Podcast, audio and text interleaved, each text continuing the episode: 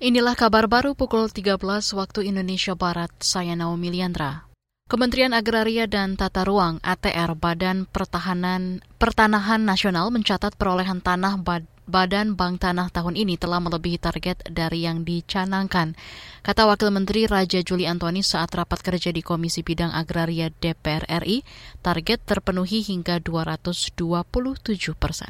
Kami sampaikan progres perolehan tanah perolehan tanah oleh Bank Badan Bank Tanah yang berasal dari penetapan tanah terlantar, optimalisasi tanah dan indikasi terlantar, tanah bebas hak dan perubahan tata ruang sampai dengan bulan Juni tahun 2022 sudah mencapai 4.312,85 hektar dari target 1.900 hektar atau telah mencapai 227 persen. Itu tadi Wakil Menteri Agraria Raja Juli Antoni. Badan Bank Tanah dibentuk melalui peraturan pemerintah pada tahun lalu.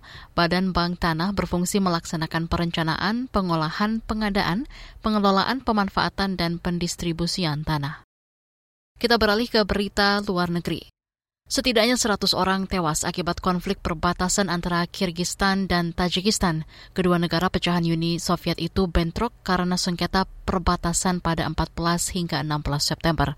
Mereka saling menuding telah menggunakan tank, mortir, artileri, rudal, dan drone untuk menyerang pos luar dan permukiman di dekatnya.